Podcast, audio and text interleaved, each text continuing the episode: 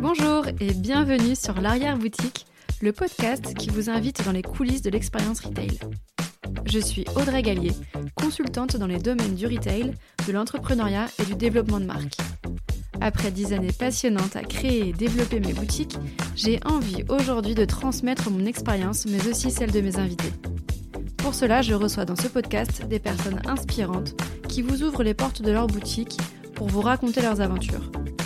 Je vous livre aussi, dans des épisodes boîte à outils, des pensées et astuces pour vous motiver et vous aider dans vos projets retail. Très bonne écoute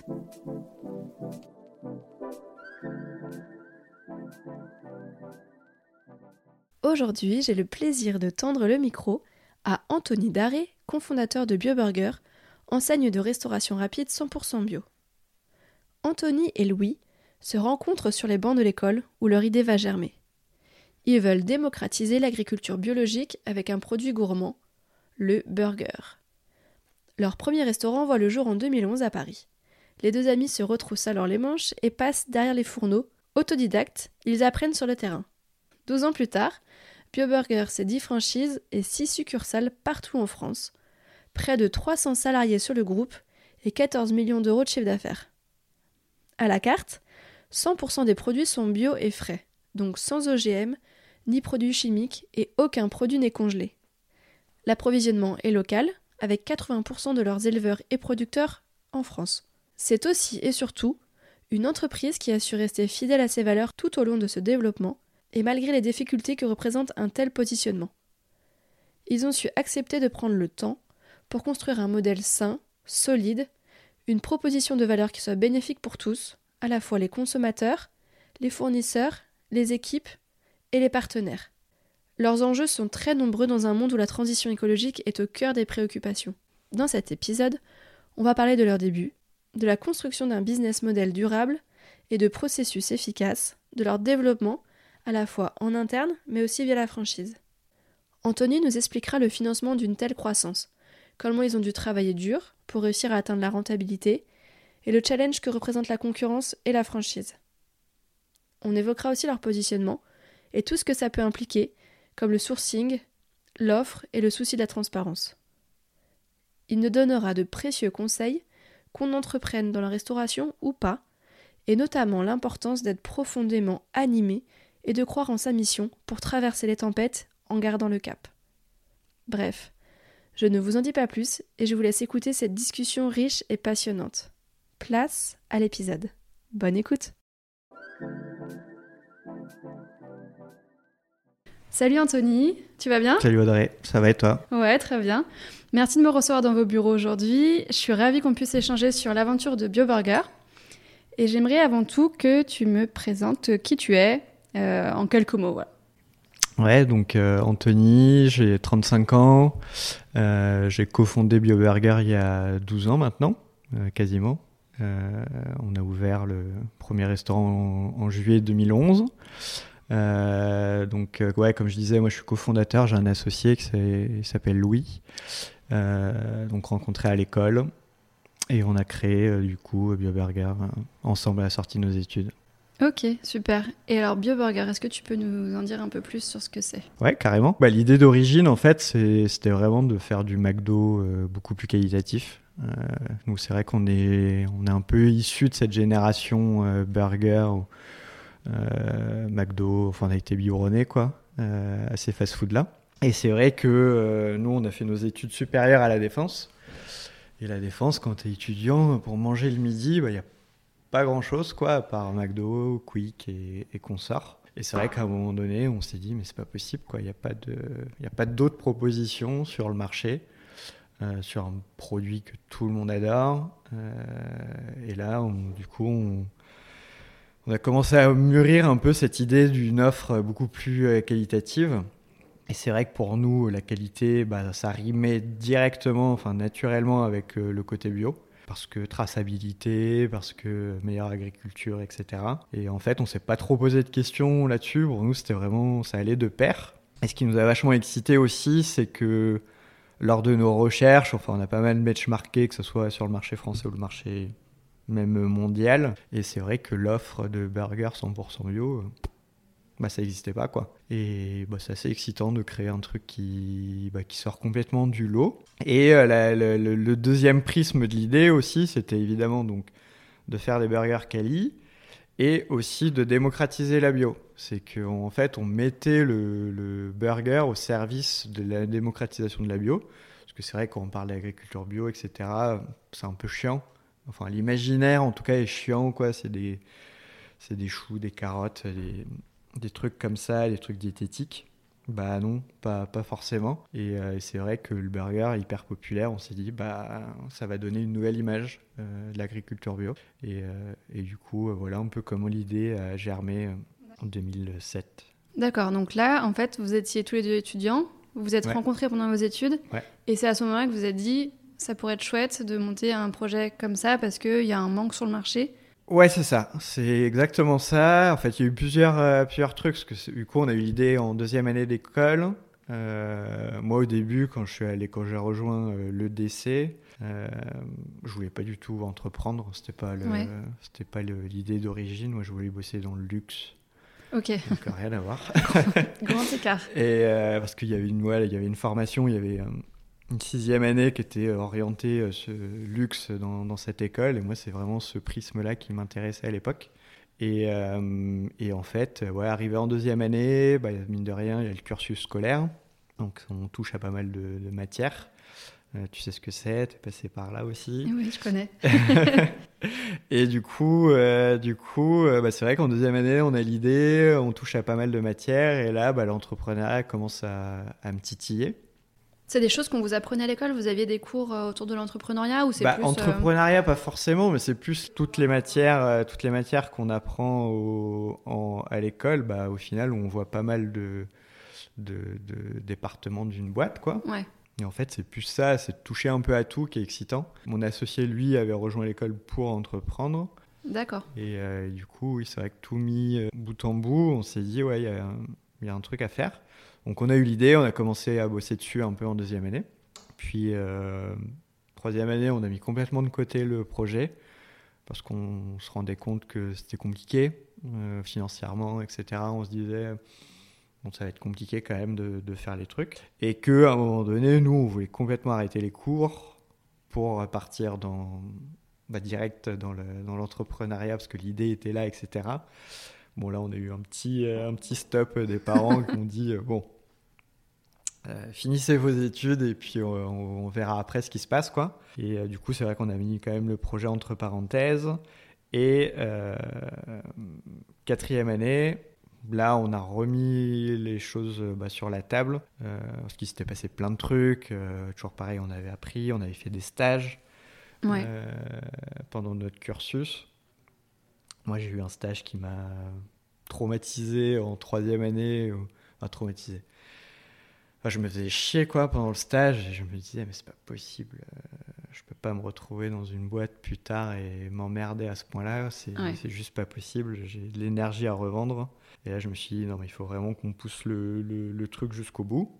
On a repris le projet en main. Euh, on a vu que financièrement, bah, il y avait toujours des leviers pour euh, trouver un peu de sous-sous euh, auprès bah, de, proches, etc. Hein.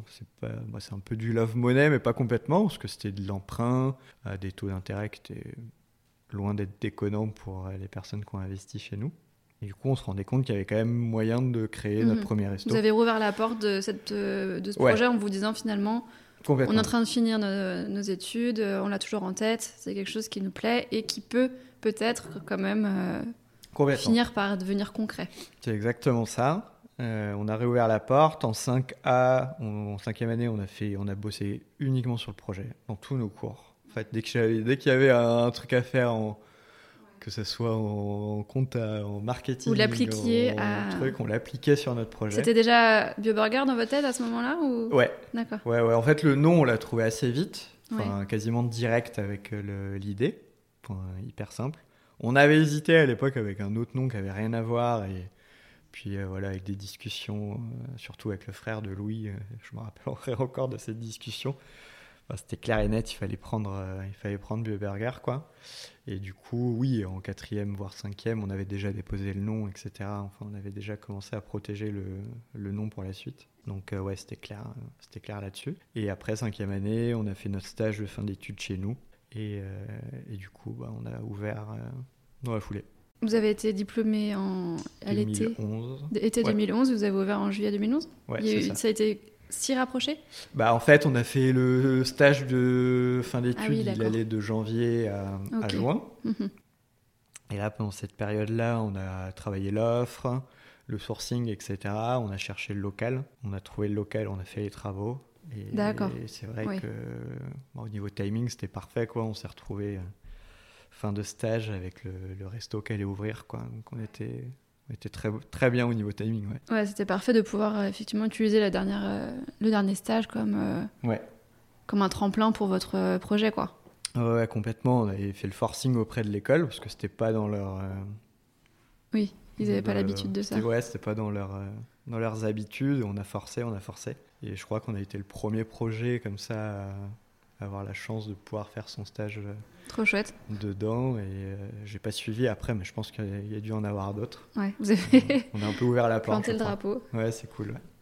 Ok, c'est cool. Euh, et donc, du coup, ouverture du premier resto en juillet 2011. Ouais. Vous êtes tous les deux, vous avez déjà une équipe, comment ça se passe? On est tous les deux. On a, on a Damien qui, qui était en cours avec nous. Euh, donc euh, lui qui a continué à, faire un stage chez nous en fait, euh, qui nous a vachement aidé au début à, se lancer. Euh, donc on était trois et puis on avait une personne aussi qu'on a recruté assez vite pour nous aider lors des services, donc les rushs du midi. Parce qu'à l'époque, on était ouvert que le midi, 6 jours sur 7. Et cette première adresse, elle était C'était Passage Choiseul. D'accord. Donc c'est dans quel arrondissement de Paris Donc c'est le deuxième, à côté de l'Opéra et adresse qu'on a revendue euh, cinq ans plus tard. Parce que ça correspondait plus au modèle. Mais euh, voilà, on a fait nos armes, euh, on a fait nos armes sur le terrain. Oui, parce que est-ce que vous aviez, vous, déjà une expérience dans la restauration? Moi, pas. moi, pas. Louis, oui, avait bossé chez McDo. D'accord. Donc, mine de rien, il y avait pas mal de choses à, en tirer au niveau process, etc. Enfin, c'est surtout là-dessus qu'on a, on a pris pas mal d'expérience euh, chez eux, pas au niveau du produit, au niveau des process, ça c'est clair. Et après, bah non, on s'est fait, j'ai envie de dire, ce qui est, ce qui est à la fois cool et à la fois moins cool, bah, c'est que tu pars de, zéro, donc euh, il faut apprendre. Et c'est sûr qu'il bah, y a un temps d'apprentissage qui, est plus long que si on a des connaissances. Mais euh, du coup, on part aussi d'une feuille blanche et on crée un peu ses propres process par rapport à son concept, etc. Donc ça, ça permet aussi de ne pas être bridé en fonction de, mhm. ouais, de, complètement. de grandes, j'en sais rien, des grands classiques. De, de grandes idées qu'on essaie d'appliquer euh, un peu bêtement. ouais, c'est ça, exactement. Respecter le schéma. Euh, voilà, c'est ça, respecter les schémas un peu euh, conventionnels mhm. de la restauration. Là, on n'avait pas de schéma, on a fait un peu comme, comme bon nous semble. Et, c'est pas mal parce que du coup, au niveau process et tout, on a pu trouver des, des clés assez vite pour, pour avoir une régularité au top. Oui, parce qu'en fait, euh, c'est de la restauration, mais c'est la restauration rapide. Donc j'imagine que c'est encore différent d'un ah bah, restaurant, restaurant classique. C'est sûr, nous, il n'y a pas de grand chef, etc. derrière nos cuisines. Hein. Ça, c'est sûr. Voilà, c'est des recettes qu'on applique quotidiennement. Et en fait, nous, notre savoir-faire, il est davantage dans comment je duplique euh, la recette au quotidien, 7 jours sur 7, de 11h à, minuit, quoi. Et qu'il y ait une constance qui soit toujours la même, selon, euh, bah, selon les personnes qui, qui, opèrent en cuisine, selon les équipes. On a des équipes qui changent, on a plusieurs restaurants, donc il faut que la qualité, elle suive tout le temps. Ouais. Et, et ouais, ça se passe évidemment autour de process qui sont hyper euh, importants. Euh, et aussi des process qui maintiennent la qualité et qui permettent d'être appris euh, très rapidement. Parce que nous, on travaille beaucoup avec des étudiants, euh, il y a du turnover, etc. Et bah, mine de rien, un process, il faut l'apprendre très vite. Parce qu'on n'a pas deux mois pour former quelqu'un. Il faut qu'en une semaine, il sache, il sache travailler. Quoi. Et, et, du coup, oui, les process doivent être hyper bien segmentés et apprenables facilement.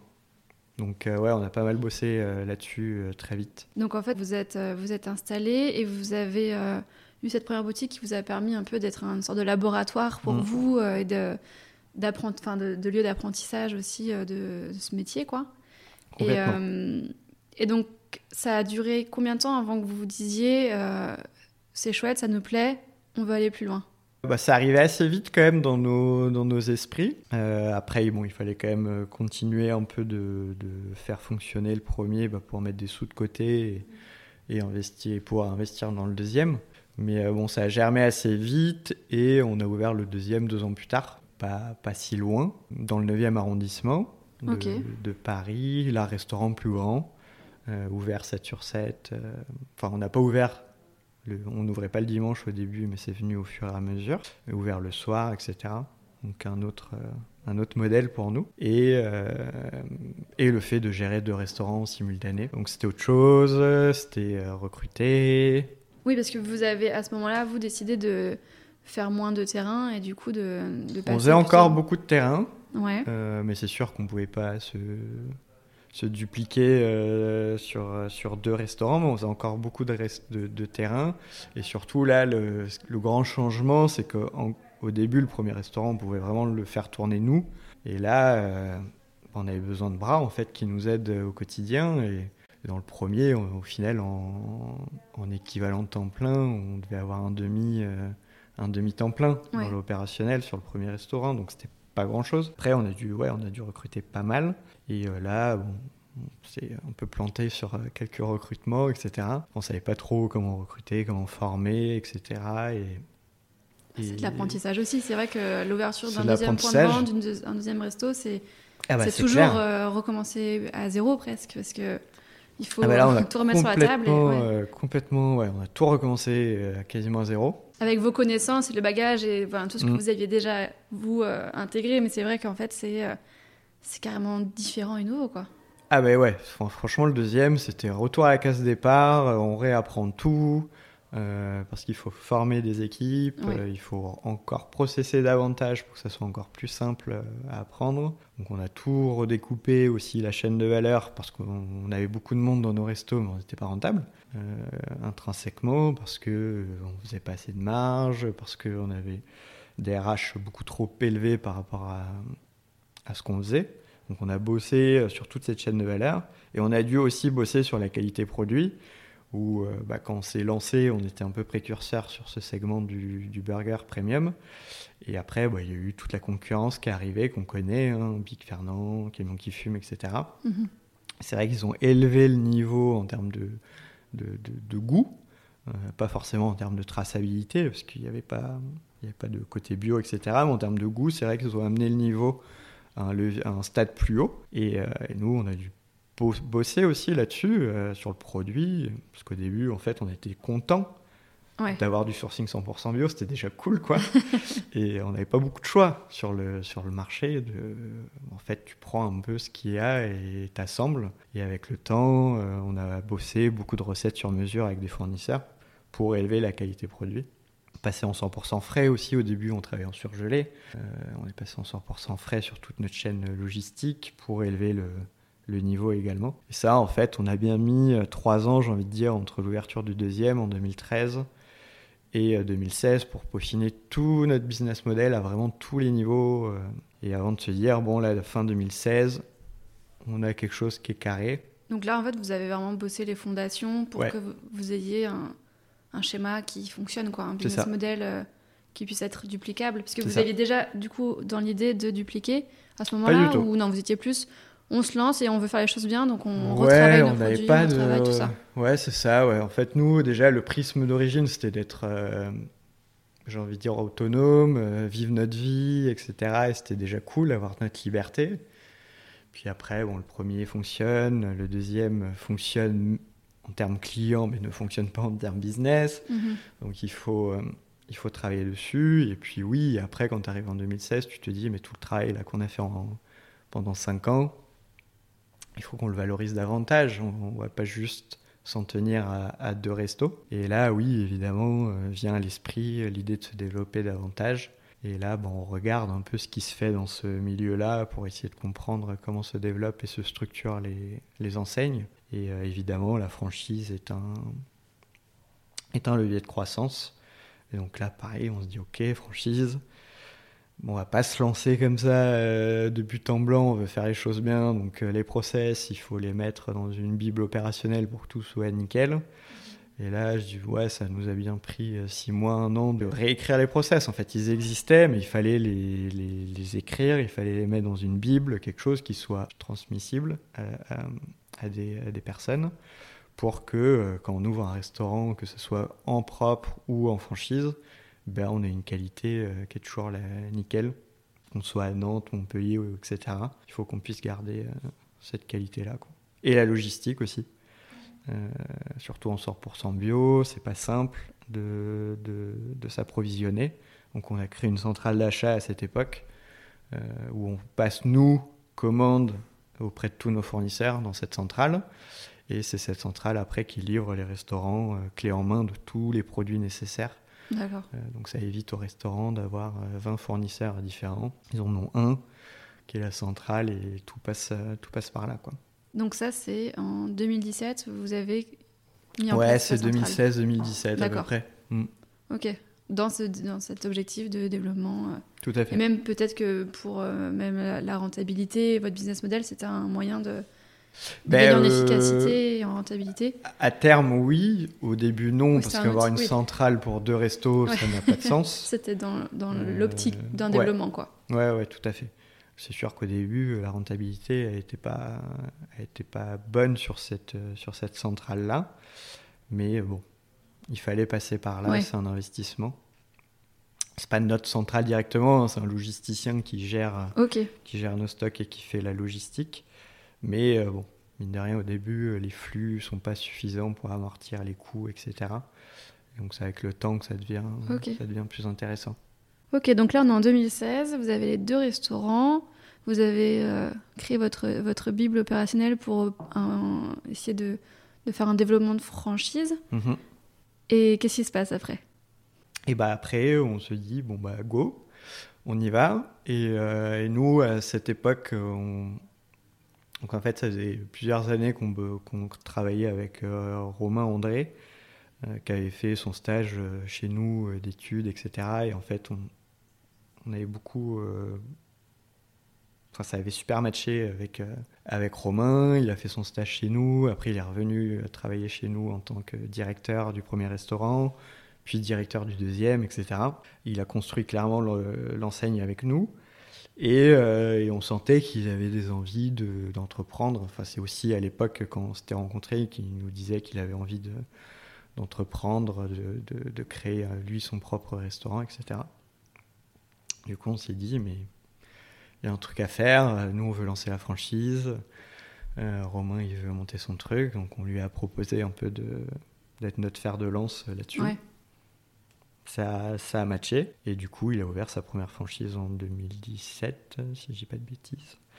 Un peu un problème avec les dates maintenant. Ouais, c'est grave. On t'en tiendra pas rigueur. c'est à peu près ça. Et, euh, et, voilà, donc on a mis le pied à l'étrier avec, euh, avec Romain. Et après, euh, voilà. Donc ça a été le troisième restaurant ça a été le, ouais, le troisième resto. Après, en même temps, on a, créé, on a ouvert aussi Gobelin en propre. D'accord. Mais, euh, mais oui.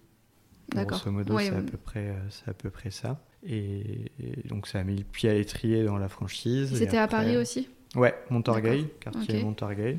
Et oui, au début, on est resté euh, Paris. La province, on l'a ouvert que plus tard. Hein, on l'a ouvert en 2000. Euh, 2023-2020. D'accord. Hum, oui, c'est ça. il y a, il y a, il y a un, un, peu plus de trois ans maintenant. Okay. Et, euh, et, voilà, donc euh, oui, 2016-2017, c'était un peu le démarrage, j'ai envie de du développement. Ouais. Et donc c'est vrai que c'était un bo une bonne occasion de tester la ouais. franchise, puisque vous le connaissiez bien, il connaissait bien les restaurants, donc euh, de tester un peu aussi vous, euh, tout ça, parce que c'est vrai que c'est encore autre chose, la franchise. Faut... C'est tout un tas. J'imagine ah bah, c'est un, un, métier. clair, c'est un, autre, euh... un ouais. autre métier en fait. Ouais. C'est complètement un autre métier. On apporte un service, un concept. Il faut faire évoluer le concept pour ses propres restos, mais aussi pour les, les franchisés. Enfin, c'est un autre métier. On apprend au fur et à mesure. Tout n'est pas encore parfait, il y a encore des milliards de choses à faire. C'est ça qui est intéressant avec l'entrepreneuriat aussi, c'est d'apprendre tout le temps. Quoi. Bah, c'est tout le temps en fait. Le jour où on arrive au bout, c'est qu'il y a un problème. C'est qu'il y a un problème, c'est juste pas possible. Quoi. Et c'est la perfection parfaite euh, sans, quand il n'y a plus rien à faire. Non, je crois pas que ça existe. c'est qu'on se leurre. ouais, c'est ça, ouais. On peut, on peut complètement se, se, fourvoyer là-dessus, mais, euh, mais non, non, il y a plein de, plein de trucs à faire. Ok, donc 2017, vous partez sur cette, idée de développement. Mhm. Et après, ça se déroule Chaque année, il y a des nouvelles ouvertures? Euh, Bah ouais, C'est, un peu, un peu ça, un peu une montée en puissance chaque année. Euh, j'ai plus le compte en, tête, euh, mais, voilà, on, monte un peu crescendo euh, chaque année avec l'année dernière 5 ouvertures. D'accord. c'est l'année où on en a ouvert le, plus. Ok. Pour arriver à 16 restaurants fin 2022. Qui sont en activité et un chiffre d'affaires sur 2022 de 14 millions d'euros. Trop chouette. Ouais. Félicitations. Ouais, c'est cool même en période Covid. C'est ça que j'allais dire, euh, ça fait plaisir quand même de la clientèle. Quoi. 5, euh, ouvertures l'année dernière, alors qu'effectivement, euh, le contexte sur le papier ne semble pas favorable. Mm. C'est hyper intéressant. Ça veut dire que votre proposition de valeur, votre offre, ça résonne aussi auprès des clients, qu'il y a une attente et que vous n'êtes vous êtes pas trompé. Quoi. Ça, c'est clair, il y a une attente. De toute façon, on le voit bien depuis le début, ce qui nous porte, c'est nos clients, c'est les fidèles ceux qui viennent et qui, qui s'y retrouvent largement sur la proposition de valeur, le prix, la qualité, l'accueil, etc. Et mhm. euh, on, a, on, a, une belle fidélité dans nos restos. Euh, ça, c'est une certitude. Et ouais, c'est sûr que dans les périodes de crise, bah, ça aide d'avoir un socle de, de clients qui sont là et qui, qui perdurent euh, malgré tout. Et on a été quand même aussi porté par la livraison, hein, c'est sûr. Mais euh, c'est le même prisme, hein, c'est en livraison, c'est ta base de clientèle qui commande. Ouais. Euh, Parce que là, c'est sur un autre segment. La répartition euh, de votre chiffre entre la livraison et. en période normale, hors Covid, c'est grosso modo un tiers, un tiers, un tiers. Ok. C'est assez, ah, donc un tiers. bien dessiné. Sur place Un tiers sur place, un tiers emporté, emporté un, tiers, livraison. livraison. Et le click and collect, je compte même pas parce que c'est marginal. D'accord. Mais il est possible. Et euh, il est possible, tout à fait. Mais c'est de, de, de 3% du chiffre, c'est assez marginal. Ok. Ok, et donc j'aimerais bien revenir un peu sur euh, bah, justement l'offre, euh, le positionnement, parce que c'est quand même un positionnement qui à l'époque était assez original et, et nouveau, qui en ce moment est un vrai sujet d'actualité, parce qu'en fait ce que tu disais tout à l'heure, c'est que votre objectif c'est de démocratiser tout ce qui est bio, mais c'est aussi d'avoir, enfin, de, de, faire un pas dans la transition écologique. Mhm. Vous avez aussi cette démarche-là qui n'est pas seulement de proposer euh, du produit bio, mais aussi d'avoir une démarche plus globale. Ah ouais, bah c'est ouais, c'est Est-ce que tu peux nous en dire un peu plus là-dessus ouais? C'est vraiment ce qui nous anime, nous, c'est pas de... Nous, le, notre cible de départ, c'est pas on va, euh, on va cibler les personnes qui mangent bio. C'est pas du tout mhm. l'idée. C'est de euh, essayer de faire manger euh, ben, un maximum de monde euh, cette agriculture que nous, on estime beaucoup plus euh, pérenne pour notre, pour notre, pour notre petite terre. Et, et c'est aussi c'est pour ça qu'on a choisi le burger, c'est essayer vraiment de proposer un bon burger à tout le monde. Et by the way, il est bio, il est 100% frais, 80% d'origine France, etc. Mais en fait, ça vient dans un deuxième temps. On veut pas que ce soit notre euh, mhm. ah on est bio, viens chez nous. Non, c'est viens chez nous. On a un super bon burger, euh, on est sympa, etc. et des prix justes. Et by the way, euh, on fait plein de choses super. Cherry on the cake.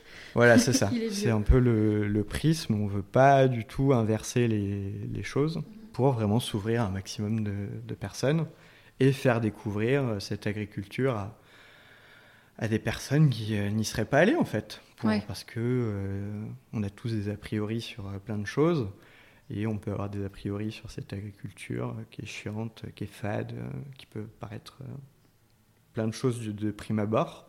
Bah en fait non. Et aujourd'hui, on a encore plein de gens qui passent devant chez nous et qui se disent mais c'est quoi un burger bio? C'est c'est végétarien, c'est euh, végan, etc. Bah non. non, non, tu peux manger un très bon burger avec une très bonne viande, un bon fromage, etc.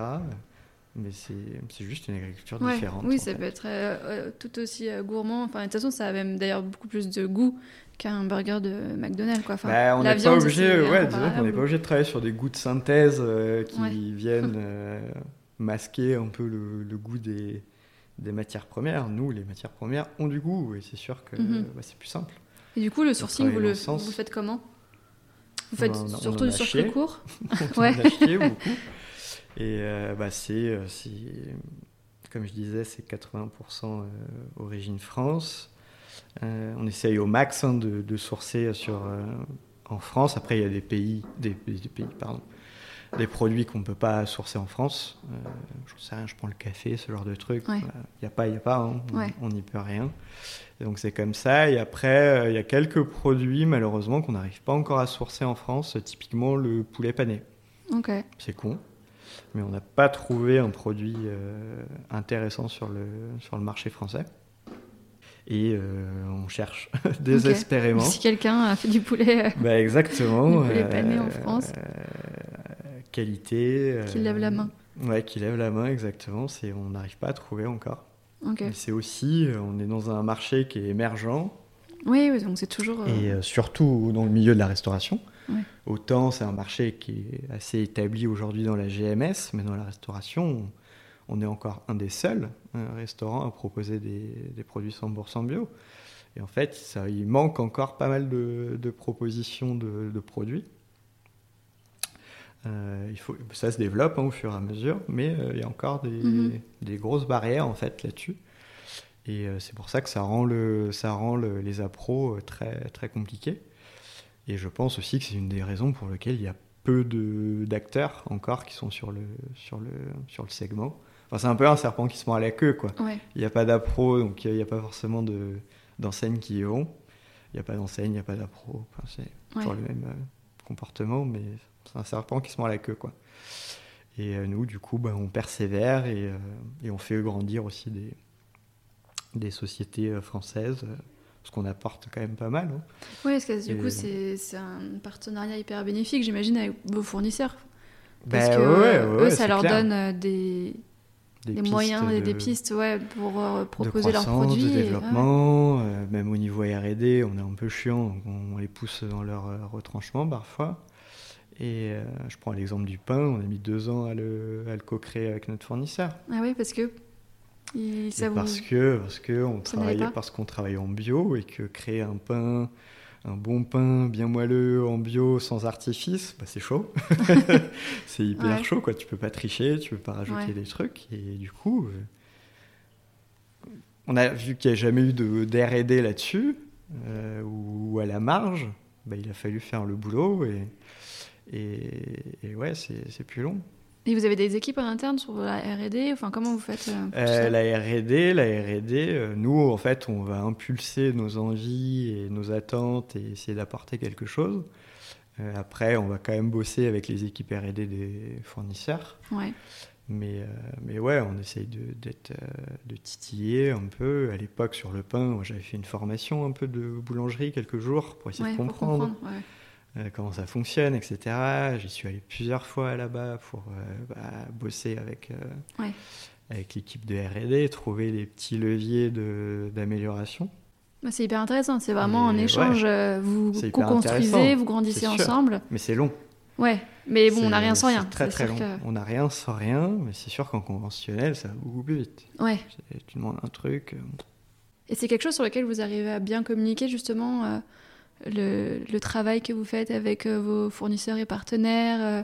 Enfin, j'ai vu que vous mm. mettiez aussi un peu en avant. Euh, j'ai regardé récemment. Il y avait des super vidéos sur les agriculteurs avec qui vous travaillez et ça, je trouve ça chouette, quoi. Ouais, de pouvoir le dire et, les montrer. Enfin, ils ont des histoires qui sont hyper passionnantes, quoi. Ça, on commence à le faire, mais ça c'est récent. Ça fait un an, grosso modo, qu'on commence à, à faire ce genre de choses.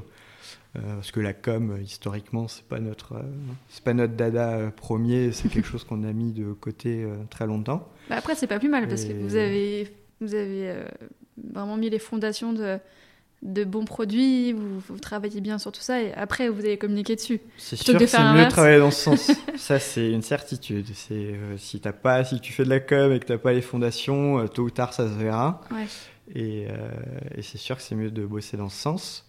Et ouais, ouais, depuis un an, un an et demi, on commence à, à pas mal- à faire des petits tournages chez nos fournisseurs, à montrer bah, euh, qu'est-ce qui se cache derrière une pomme de terre bio, un steak haché bio, un pain bio, etc. Et, euh, et ouais, ouais, on commence à, Ouais, parce que vous avez vraiment le faire. Ouais. la volonté de transparence euh, dans tout ce que vous faites. Bah ouais. Donc, du coup, c'est En chouette fait, on, aussi. pas, on part du principe qu'on n'a rien à cacher. Et euh, du coup, bah, transparence à fond. S'il y a des choses qu'on fait pas forcément bien, bah, c'est pas grave en fait. Mhm. Et parce qu'on peut pas être euh, nickel euh, dès le départ, c'est juste pas possible. Ouais. Et en fait, ça veut dire quoi aussi être euh, nickel? On sait pas. C'est, j'ai envie de dire, c'est une course continue. C'est Ouais. un développement quoi, qui s'arrêtera jamais. Et, et ouais, et du coup, bah, pourquoi, pourquoi cacher des choses? Nous, on assume tout ce qu'on fait. S'il y a des trucs qu'on peut améliorer, bah, on va essayer de les améliorer avec le temps. Ouais. Il y a toujours des choses à faire, mais il faut le partager en fait avec nos, avec nos consommateurs. Euh, Parce que c'est une quête en fait où on est, euh, on est tous ensemble dans cette, euh, dans cette quête-là. Ouais. Et plus on aura envie de faire bouger les choses, plus on pourra le faire. Plus on est nombreux à vouloir le faire, ben, plus on pourra aller loin. Donc il faut partager euh, ce genre de choses, nos qualités, nos défauts, c'est hyper important. Et savoir aussi reconnaître ses défauts. Parce que si on ne reconnaît pas ses défauts, ben, on ne peut pas bosser sur l'amélioration de ces, de ces derniers. Et ouais, il faut le partager. Je pense que ça, c'est un truc hyper important pour toute personne qui entreprend.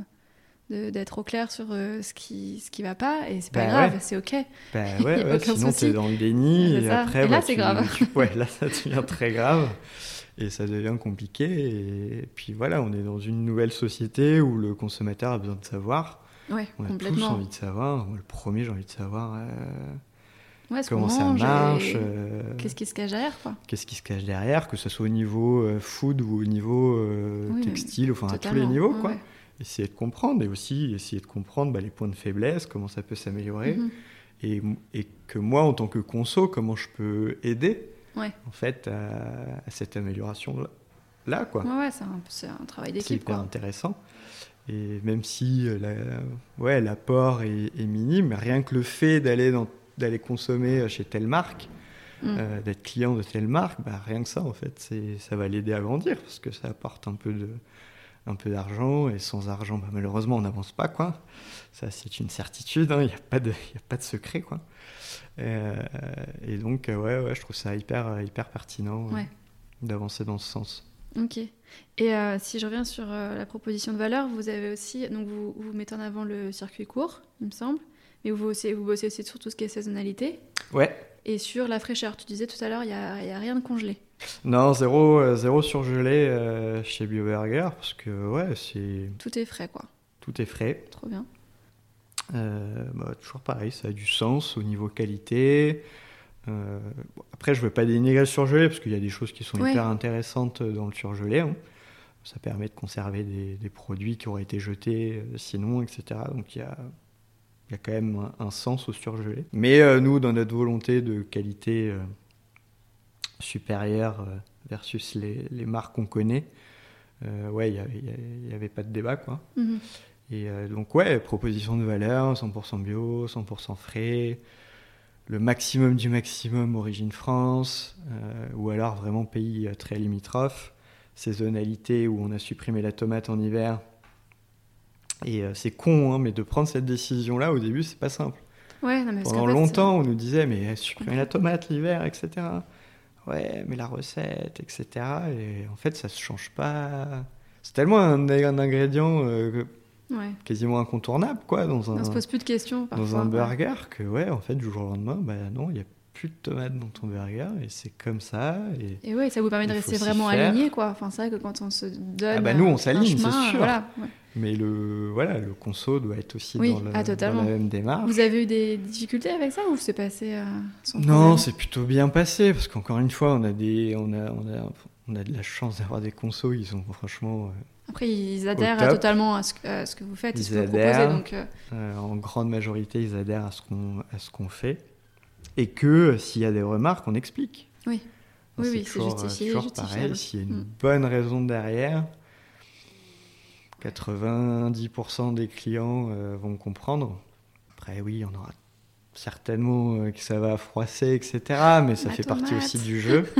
ça fait partie du jeu. hein, Quand il y a un changement, il y a toujours un peu Oui, de... toujours de la résistance. Il y a toujours un peu de résistance. Ouais. Puis on est français. Ah oui, Faut pas qu'on oublie, euh, faut pas qu'on oublie euh, qui on est. Euh, et, euh, et voilà. Et l'avocat l'été qu'on. Ça c'est un... bon, l'avocat c'est peut-être un peu plus dur à faire comprendre dans le sens où c'est pas. J'ai envie de dire c'est pas inné que c'est un que c'est un produit d'hiver. Ouais. Et, et pas d'été, parce que c'est vrai que bon, dans nos salades, euh, quand il fait chaud, etc., on veut de l'avocat. C'est, on a vraiment une connotation estivale. Mais en fait, non, ça pousse pas du tout l'été, euh, l'avocat, ça pousse l'hiver. En tout cas en Espagne. Enfin, nous, on, on se source en Espagne, en France, il n'y en, en a pas. Enfin, il y a des toutes petites appros en Corse, mais ça reste, euh, ça reste Ouais. marginal comme production. Et du coup, euh, du coup euh, Espagne, Espagne l'hiver. Mais voilà, c'est 5-6 mois dans l'année et après il n'y en a plus. Et, et oui, sinon ça vient d'Amérique du Sud et c'est juste pas possible. Quoi. Ouais, Ça fait, sens. un- ça fait beaucoup de trajets pour.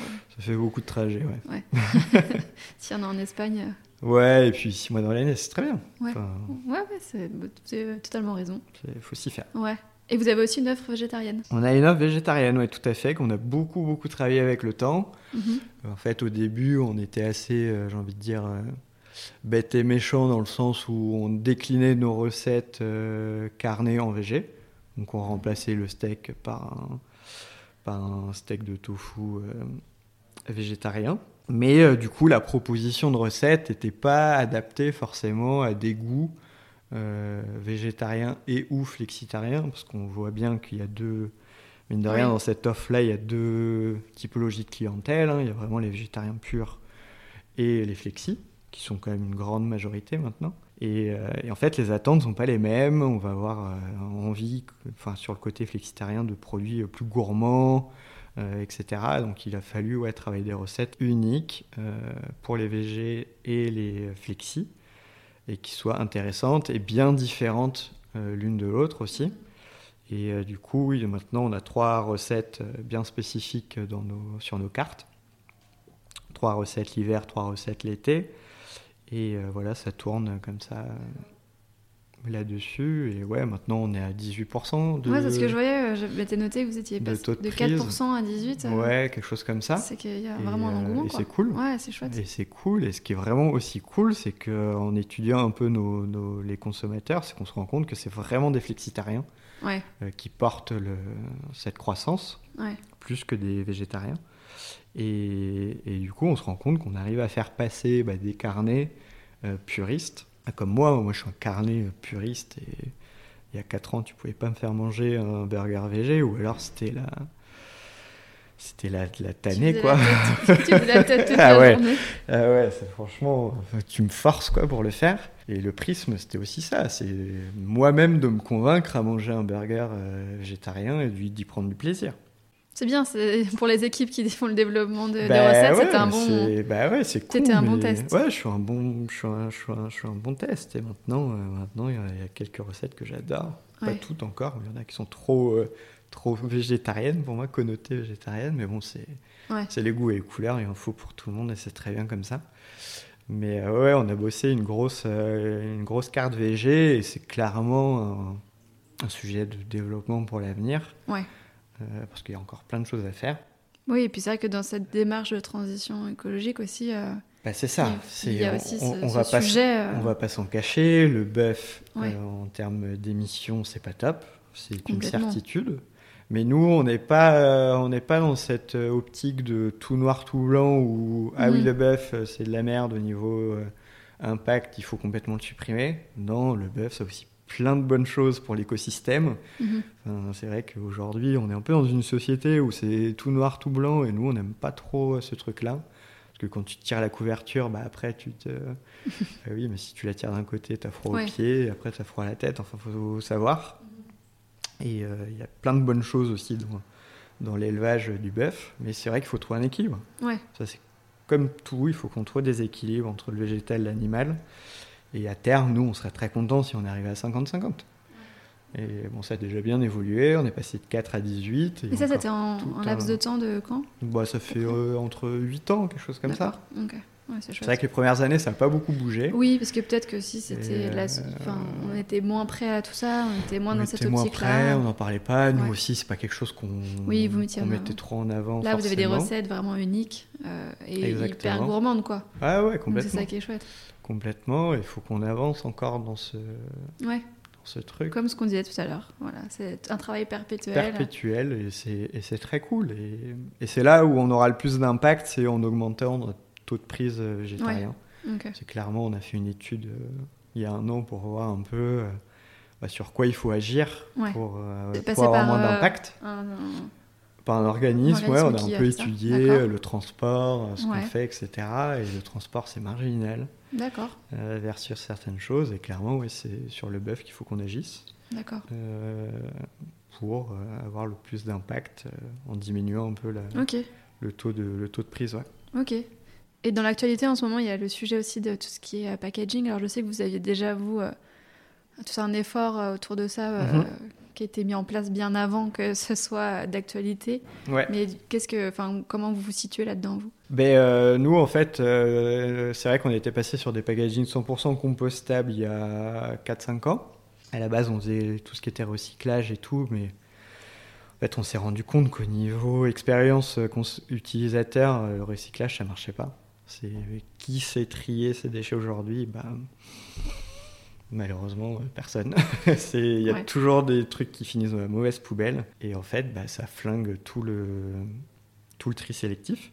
Et nous, ce jour-là, on s'était dit, non, c'est pas possible, il faut qu'on revienne à la, poubelle unique. Donc on s'est dit, mais le tout compost, c'est quand même le truc le plus simple. Et à ce moment-là, on avait démarché, enfin, on avait, euh, on avait sourcé des, des des, des packaging 100% compostables. Donc comme ça, après, on, pouvait bah, tout le plateau des, des, clients partait dans cette poubelle. Euh, et derrière, on, on, bossait avec des organismes qui venaient chercher et qui, qui en faisaient du compost, qui était surtout redistribué euh, bah, pour du compost industriel, hein, dans, dans, des élevages, dans des champs, etc. Euh, donc ça, c'était un, un, peu notre, notre prisme il y a 4-5 ans. Et là, maintenant, euh, depuis euh, le début de l'année, on commence à déployer euh, les packaging réutilisables sur place. Donc ça, pour le coup, c'est vraiment dans la... On a suivi bah, la loi, hein. c'est pas nous qui avons été moteurs là-dessus, on a suivi la législation. donc ouais, ça, ça a été un gros boulot de, de sourcing aussi parce que le marché n'était pas prêt, donc il y avait peu d'acteurs qui, bah, qui fournissait ce type de, packaging. Donc ça nous a bien pris un an, un an et demi pour euh, tout sourcer. Et euh, là, on a à peu près la moitié des restaurants où c'est déployé. Et euh, d'ici fin mars, tous nos restaurants auront les packaging réutilisables en resto. Donc ça, c'est super. Hein. c'est vraiment le gouvernement qui a poussé le truc. Ouais. Au début, quand on voit ça, c'était quand même un gros changement pour nous. Hein. c'est loin d'être simple parce qu'on n'est pas forcément équipé au niveau. Euh, pour la plonge, etc. La plonge, etc. C'est voilà, on est. Ça rajoute euh, une étape probablement. Euh, ça rajoute une étape, ça a un équipement mhm. plus gros aussi, parce qu'évidemment on a des lave-vaisselle en restaurant, mais des petits parce qu'on avait très peu de plonge. Et là, il bah, faut passer à quelque chose de supérieur. Mhm. Et donc ouais, il y a eu pas mal de, de remises, pas aux normes, mais il faut, Ouais, oui, faut il faut, il faut, suivre, il faut suivre euh, ce qu'on nous demande. C'est hyper important. C'est lourd, mais euh, c'est important pour, euh, pour la suite. Et nous aussi, là où on a innové quand même par rapport au, reste des acteurs un peu qu'on connaît, c'est que on s'est un peu aussi, bah, mine de rien, on a pu benchmarker un peu ce qui était fait ailleurs, et chez McDo et, et, et consorts, et, et on voyait qu'il y avait beaucoup de pertes de ces, de ces, de ces conditionnements-là, euh, parce que les, les, clients soit les jetaient dans les poubelles, ah soit les prenaient euh, chez eux. Et euh, du coup, ils avaient quasiment 50% de pertes. Donc là, au niveau écologique, c'est dramatique. Quoi. Tu passes sur du conditionnement plus unique mais réutilisable. Donc évidemment, ça, en termes de ressources, bah, ça consomme plus. Mais si en plus ça part à la poubelle derrière, c'est chaud. Et du coup, euh, nous, on a supprimé les poubelles en resto. Et on est passé sur, euh, sur, un- sur euh, bah, débarrasser les plateaux et les mettre dans des échelles hein, Ouais. un peu comme on a connu dans nos cantines la quand, cantine, on ouais. était, quand on était jeune. Mais au final, c'est le meilleur moyen pour que tout reste en place dans le, sur le plateau et que nous, on fasse le, le travail derrière de tri, etc. Ouais. euh, entre les, les packaging enfin, réutilisables et euh, la nourriture s'il en reste. Nous, qu'on fasse le boulot pour éviter que tout parte à la poubelle, Ouais. sinon c'est un drame euh, écologique. Donc là-dessus, on, a été, euh, on a été précurseur un peu par rapport aux autres. Et là, l'autre jour, on l'a vu chez McDo, c'était rigolo, ce qu'on s'est dit, est-ce qu'il y a eu... euh, Ah ouais, peut-être. J'ai vu l'autre jour une peut-être, je pub sais pas. ouais, de Burger, je crois que c'est Burger King, Sur les qui fait une pub euh, où en fait, euh, non pas sur le packaging, mais qui cite euh, tous ses concurrents. euh, Ah oui, oui, ouais. oui, oui, oui, euh, à, à Et, Noël euh, pendant la Coupe ouais, du Monde. ouais. Elle était très drôle et vous étiez cité, cool. donc euh, évidemment qu'ils doivent euh, un peu suivre ce que vous faites. enfin. Certainement, certainement un petit peu maintenant qu'on commence à grandir, euh, un petit peu plus, ouais.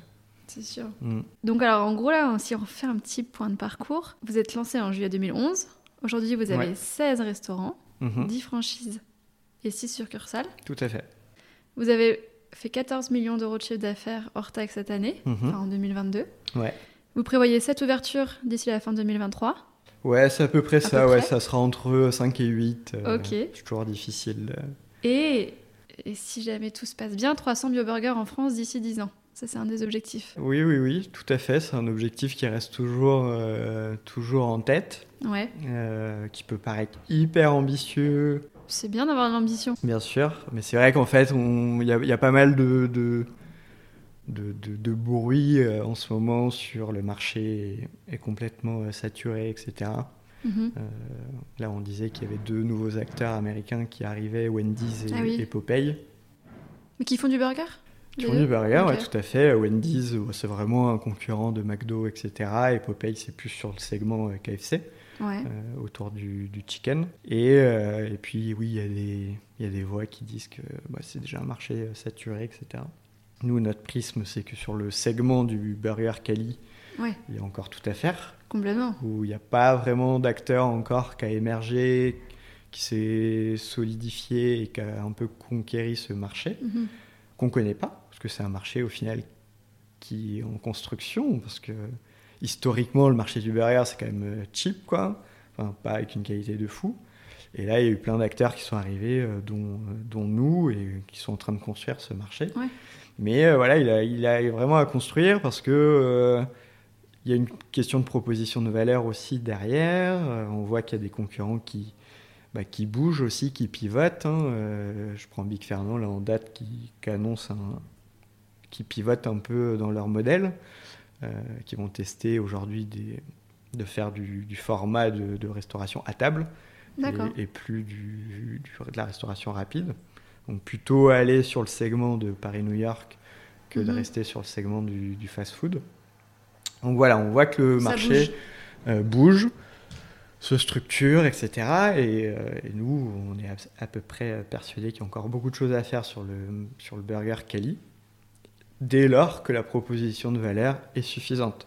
Ouais. En fait, c'est aussi ça le, Oui, oui, il faut le- le rester point aligné, cohérent. c'est que euh, du burger quali, oui, donc c'est plus cher, oui, mais il faut que derrière la proposition Mhm. de valeur soit suffisante pour les consos, que si ils disent oui, bon, là je m'y retrouve, Ouais. Euh, et ça a du sens. Et nous, on pense vraiment qu'on a notre carte à jouer euh, pour toutes les bonnes raisons qu'on a évoquées précédemment, où aujourd'hui on reste les seuls à avoir cette proposition de valeur-là sur le marché du burger, et que on nous avait dit qu'on qu'on s'était créé il y a 12 ans, mais vous allez voir, ça va bouger, tout le monde va arriver. Bah ouais, mais non. Mais finalement, comme tu disais, il y avait pas mal de barrières à l'entrée parce qu'il faut du temps. Ben, il y a des barrières à l'entrée, Ouais, ça c'est clair. Et faut, euh. faut, et j'ai envie de dire, au-delà de ça, il faut, il faut que ça fasse partie de ses valeurs en fait. Oui, c'est ça. Tu peux pas partir dans un marché qui nécessite des efforts Mm. Quand tu crois pas. Et c'est dur pour des enseignes qu'on connaît de se dire ah tiens on va se mettre là-dedans. Mais si le prisme de, enfin si vous y croyez pas, sinon vous l'auriez fait depuis le début. Enfin, Ouais. c'est difficile d'avoir des tels changements euh, au sein d'une boîte. Si on n'y avait pas cru, si on n'était pas engagé là-dedans depuis toujours, on- il y a des périodes où je pense qu'on aurait arrêté. Ouais. Parce que, parce que voilà, trop de complications, etc. Parfois tu te dis non, mais non, j'ai envie de faire autre chose, etc. Je peux aller sur des, sur des marchés euh, beaucoup plus, euh, beaucoup plus rentables où le développement va beaucoup plus vite, etc. Mais non, nous, il y avait quand même ce truc qui nous animait de faire quelque chose euh, de, de, de mieux disant pour la société. Et c'est aussi notre, notre volonté, quoi. C'est faire Ouais. du business, oui, mais un business qui a beaucoup plus de sens au niveau sociétal. Et c'est là-dedans qu'on s'y retrouve. C'est combiner, combiner les deux et de démontrer que c'est possible. Ouais.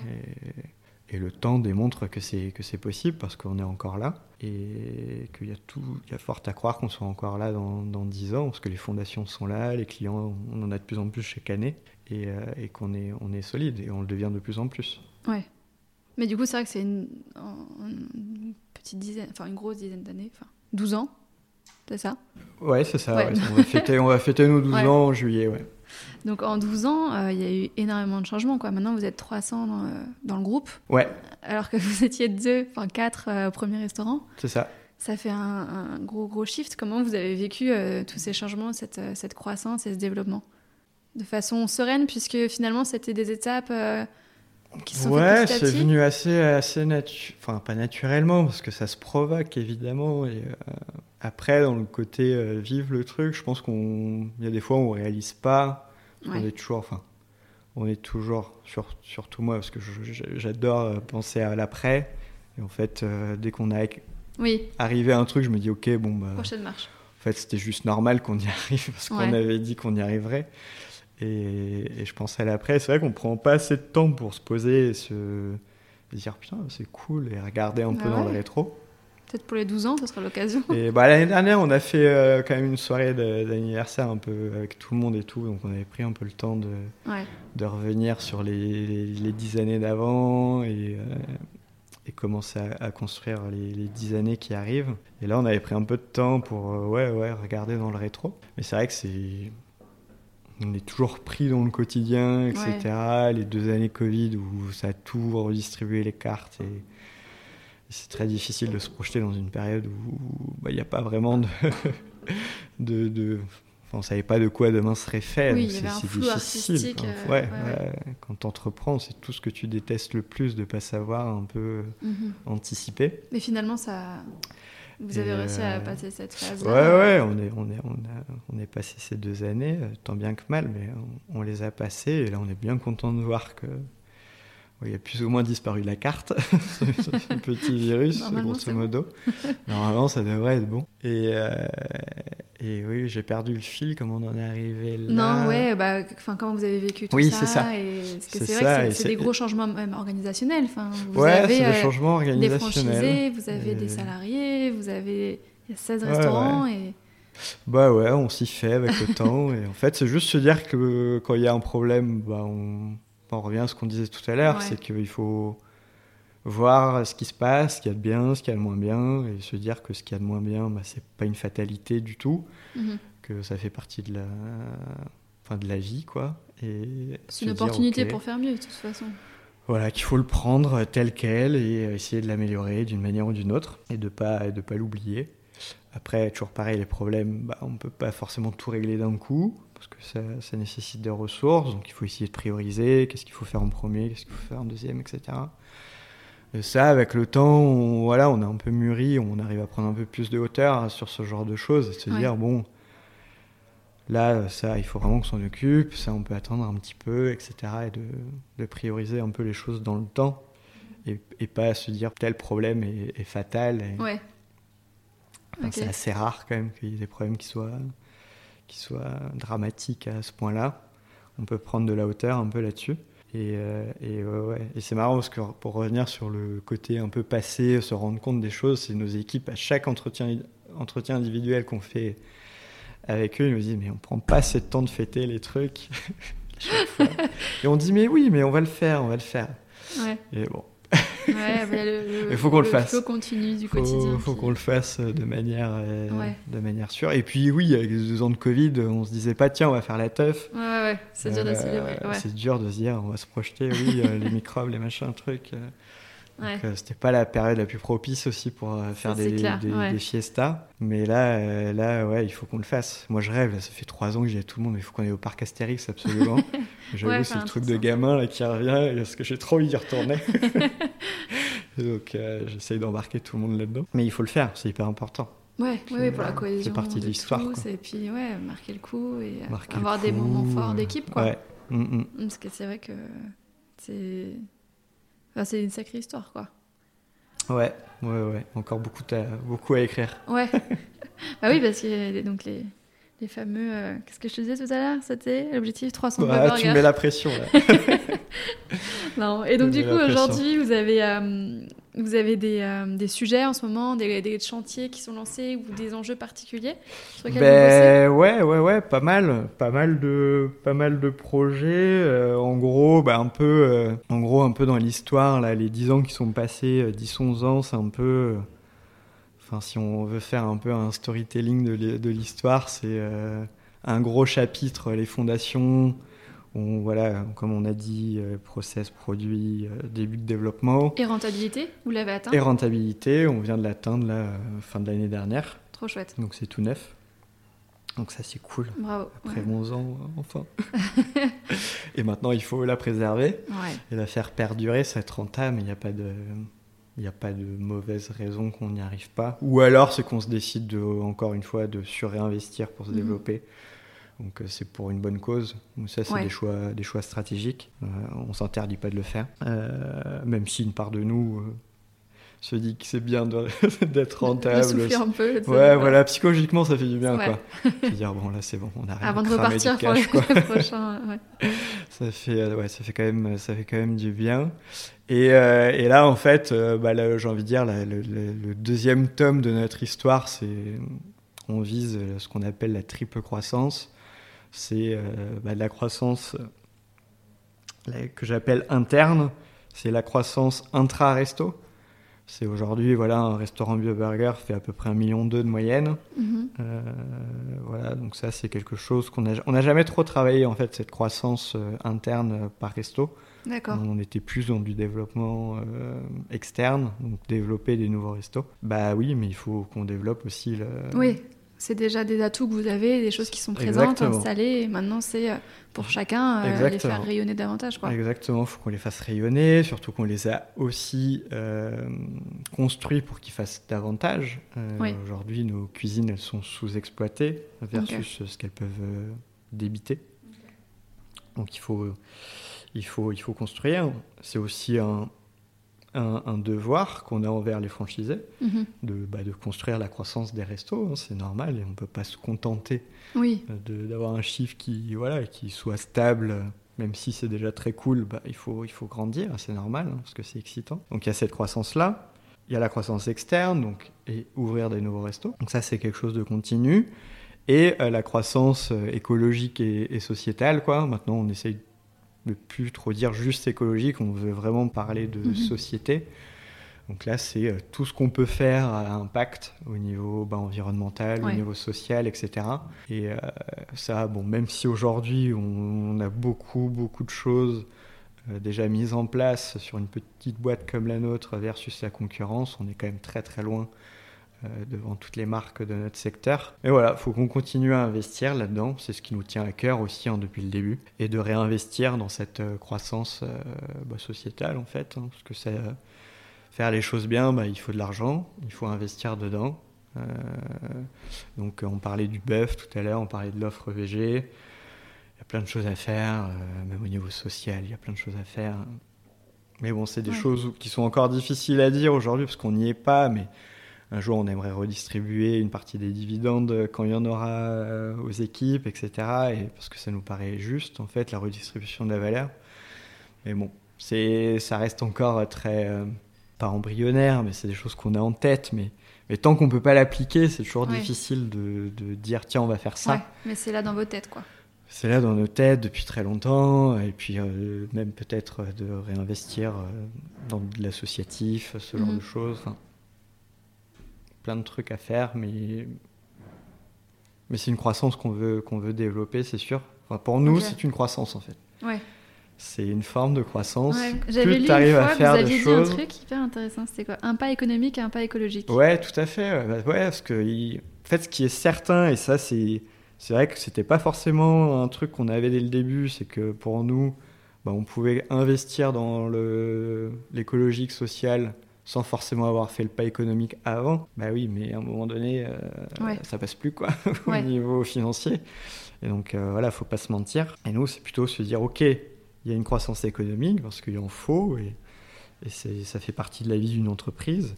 Et comment cette croissance-là peut venir nourrir euh, la croissance éco, écologique et sociale. Et hum, voilà, c'est vraiment des, des vases communicants. Mhm.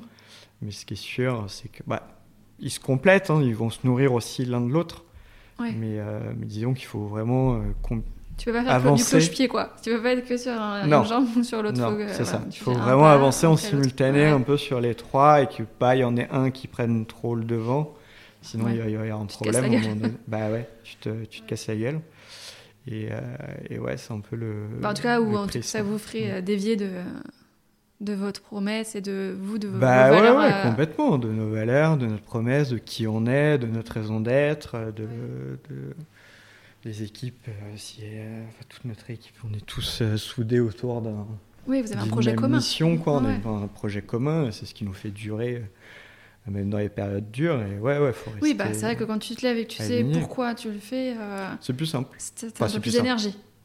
Il y a plus d'énergie. C'est pas plus simple, mais il y a plus Tu galères, c'est dur, Ouais. il y a toujours des remises en question, mais euh, quand tu te raison. reconnectes à pourquoi tu le fais, oui, C'est ça. Il y a une bonne un- raison. une petite tape dans le dos et hop, ça Ouais, ouais, c'est ça. ouais. Bon, allez. on y bon, retourne. tiens bon, tu fais pas ça pour Ça rien. va pas, mais on y va quand même. Ouais, c'est cool. Et euh, ouais, c'est c'est obligatoire, quoi. Ouais. C'est obligatoire. Et puis, on, voilà, on est dans une société aujourd'hui où on sait qu'il faut changer.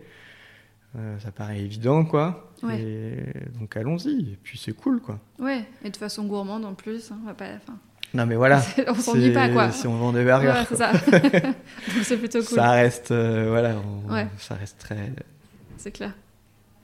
basique, sympa, gourmand, etc. C'est sûr que c'est pas, c'est pas chiant. Euh, je, je fais un petit retour en arrière, euh, juste sur tout ce qui est votre financement. Enfin, comment depuis le début, parce que tout le monde en a, tu l'as un peu évoqué Mhm. là, euh, qui- il y a ça qui, qui est quand même assez important. Comment est-ce que vous avez fait pour euh, financer cette croissance au fur et à mesure euh, En partant, vous étiez deux avec de la love money, et Ouais. aujourd'hui avec avec tout ça, quoi?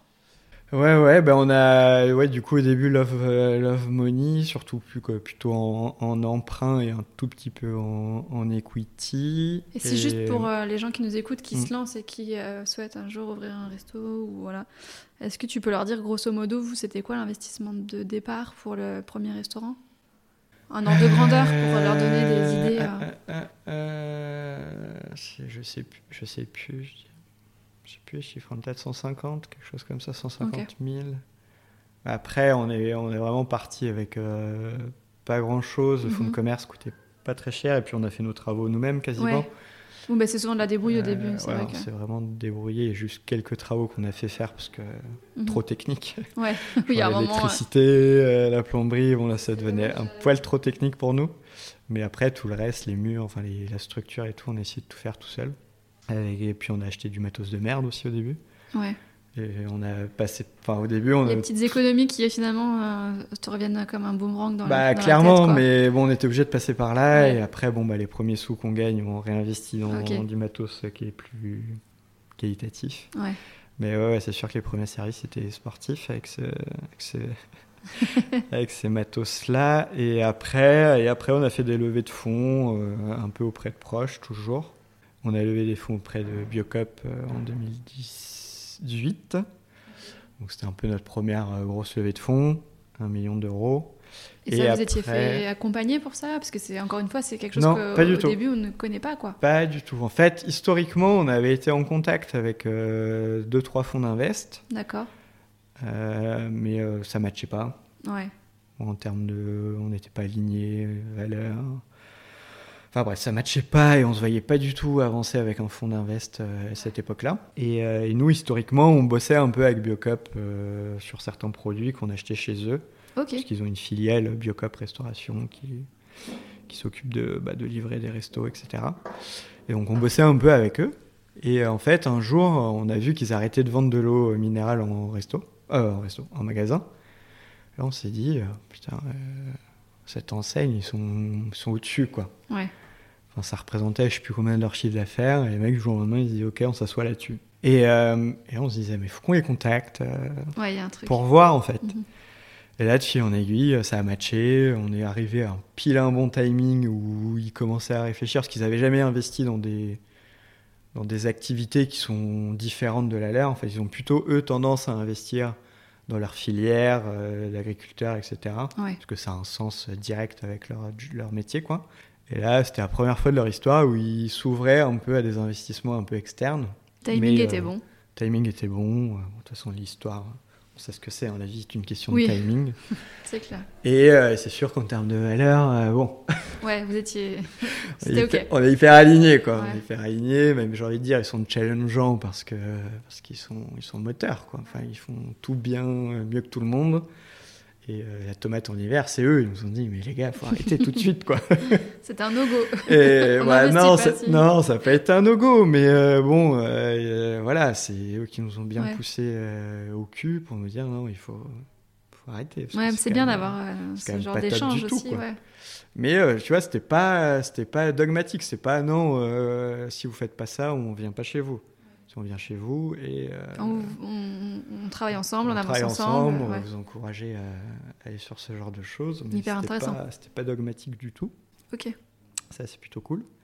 Et après, après Biocop, on a fait des levées de fonds auprès de l'ITA, qui est une plateforme de crowd, euh, crowd equity.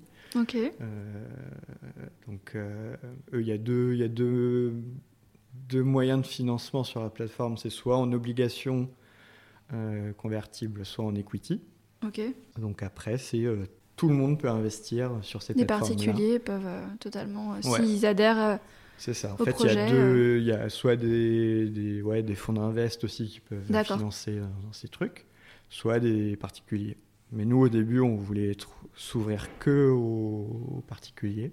mhm. On voulait pas faire euh, rentrer de, de fonds via cette plateforme. Et on a fait de la dette via des obligues et aussi de, de l'equity.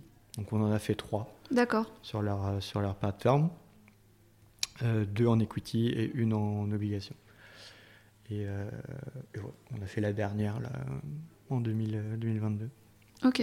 Donc, euh, donc voilà, donc c'est... Mais c'est important, en fait, c'est, c'est assez intéressant les, les levées de fonds.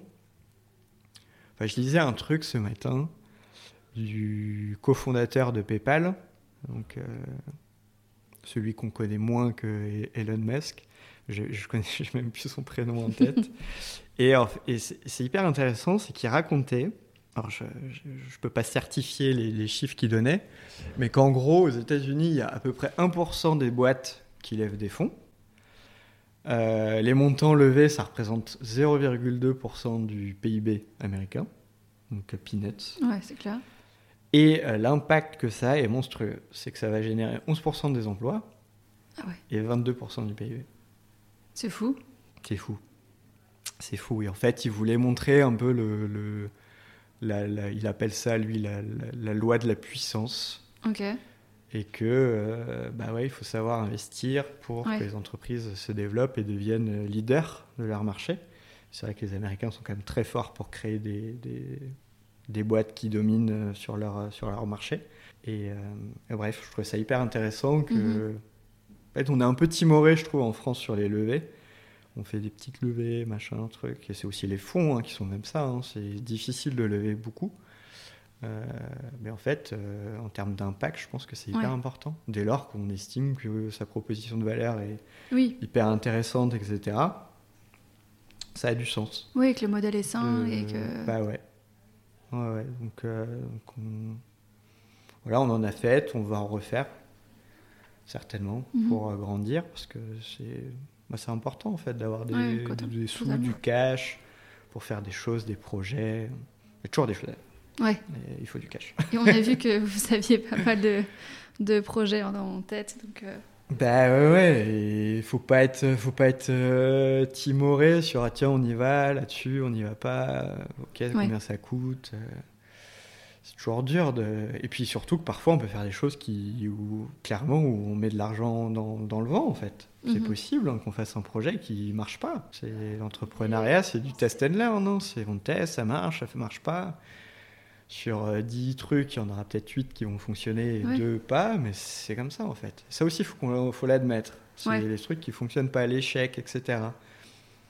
Bah ouais, il y en a. Ouais. Oui, bah, de toute façon, c'est ça. C'est- la façon de rebondir qui fait toute la différence. Bah quoi. ouais, Et c'est identifier pourquoi ça fonctionne pas. c'est ça. Et à partir de là, on peut aussi dérouler d'autres solutions. Et... C'est ça, parce que ce qui marche chez toi va pas marcher chez, euh, dans une autre boîte Ouais. et vice versa en fait. C'est difficile d'aller prendre quelque chose chez quelqu'un d'autre. Ah, ça a marché chez toi, ok, je fais pareil. Bah, en fait, euh, tu sais pas, parce que tes clair. clients c'est pas les mêmes, euh, ton marché c'est pas le même. Il y a plein de, plein de choses comme ça. Il n'y a pas de recette, pour ça qu'il n'y a pas de recette miracle. Ouais. Ce serait trop C'est ça qui est facile. intéressante. Et, et vraiment pas intéressant d'ailleurs. ouais. Oui, ça serait pas intéressant et c'est ce qui rend euh, l'entrepreneuriat hyper excitant. ouais. On va arriver sur la fin de, de l'entretien. Yes. Euh, J'ai une dernière petite question. Je voulais savoir si, euh, bon, il y a déjà pas mal de petites choses à piquer euh, à cette discussion euh, pour des entrepreneurs ou futurs entrepreneurs, mais voilà. Est-ce que tu aurais des conseils pour des gens qui souhaiteraient se lancer, alors dans la restauration ou plus globalement dans le retail? Euh, bah oui, oui, des conseils, euh, oui. Moi, ce que je dis souvent, c'est de. Bah, on revient sur le pourquoi, hein, dont on a un peu évoqué. Euh, se lancer juste pour faire du business, moi, j'y crois pas. Enfin, j'y crois pas. Je pense que ça peut quand même fonctionner, mais tôt ou tard, euh, tôt ou tard, il y aura un, il y aura un problème euh, dans le développement, etc. Il se passera quelque chose. Et puis dans sa, dans sa, dans son développement perso, quoi. Si on a besoin d'une raison d'être. Mhm. L'argent, c'est un moyen, c'est pas une fin. Il faut qu'il y, ait- il faut qu'il y ait autre chose derrière le projet. Et, euh, et surtout, ça permettra de passer des moments difficiles. Euh, des moments difficiles, c'est passage obligatoire. Euh, je connais pas de, de boîte où euh, tout est Ouais. nickel tout le temps. C'est juste ça marche pas. Ou alors ça fonctionne, mais un jour il y aura quand même un, Oui, bah, une problématique, ils auront du mal à, à la surmonter. Et c'est sûr que dans ces moments-là, si on n'a pas un socle dur auquel se, se cramponner, bah c'est c'est chaud, quoi. Donc euh, moi, c'est vraiment le, en fait, le truc numéro un, c'est Mhm. ça. Et après, après bah, c'est avoir, euh, avoir un positionnement et une, une proposition de valeur qui soit bien différenciante. Ça, c'est hyper important. C'est... euh, on est quand même dans une société où tant mieux, hein, sur- mais surtout dans le retail où il y a quand même beaucoup, beaucoup, beaucoup de concurrence. Ouais. Il y a Internet aussi qui vient en, en frontal. Le consommateur aujourd'hui, il est de plus en plus exigeant, il est de plus en plus instable ou bah, il aime bien switcher. Enfin voilà, on est une société de Ouais. zapping hein, où on peut très bien aller chez l'un un jour et chez, le- chez un autre euh, le lendemain. Et là, bah, dans ces moments d'incertitude, il faut avoir une proposition de valeur qui dénote vraiment beaucoup plus de la concurrence pour euh, bah, toujours émerger et que le, le socle de clients soit toujours, soit toujours là. Ça, moi, j'y crois beaucoup. Je pense qu'on ne peut pas imiter euh, constamment euh, ce qui se fait, etc. Donc, innover, lever des fonds, je reste convaincu qu'il faut savoir le faire. Mhm. Euh, même si on a toujours peur de se diluer, ce genre de choses. Ah oui, mais mes parts, etc. Ouais, mais avoir 100% d'une boîte qui se développe pas, bah, Ouais. ça n'a pas vraiment de. Enfin, sur le long terme, je ne sais pas si ça a beaucoup de, de sens. Donc, euh, ouais, euh, lever, lever des fonds et, euh, et savoir prendre le temps. Ça aussi, c'est. On est aussi dans une société qui ça, c'est un peu le. Je vais un peu me contredire. C'est parfois on lève un peu des fonds pour euh, juste lever des fonds et sans. Enfin voilà, il n'y a pas de. sur des coquilles vides. Et non, quand on lève des fonds, c'est qu'il y a quand même une structure, il y a quand même des fondamentaux pour construire dessus et avoir une vision long terme. Euh, Il y a trop de boîtes aujourd'hui qui, qui se lancent avec une vision hyper court-termiste. Mhm. Alors, C'est un peu le- notre société, hein, c'est un peu notre modè- mo- modèle de société. Moi, j'y crois pas. Euh, il faut, on a besoin aussi de, de boîtes avec des visions long terme qui seront là dans 20 ans, qui seront là dans 30 ans, et avec un cap. Ça, c'est c'est primordial aussi, à mon sens. Ok, Bah, c'est super intéressant. Merci beaucoup. Bah, merci à toi. Pour cet échange, c'était vraiment intéressant. On a parlé de plein de choses. Je pense que les auditeurs et les auditrices, ils auront plein de trucs à, noter, plein d'infos à garder en eux. bah, je vous souhaite plein de réussite. Merci. Et puis plein de bonnes choses pour cette année. Un avenir radieux. Et puis à bientôt. Ouais, carrément, avec plaisir. Salut. Salut. Et voilà, j'espère que cette interview vous a plu. Merci pour votre écoute. Si vous souhaitez soutenir l'arrière-boutique, vous pouvez laisser 5 étoiles sur votre plateforme d'écoute et le partager à celles et ceux que ça pourrait intéresser. On se retrouve dans deux semaines pour un nouvel épisode boîte à outils. À bientôt!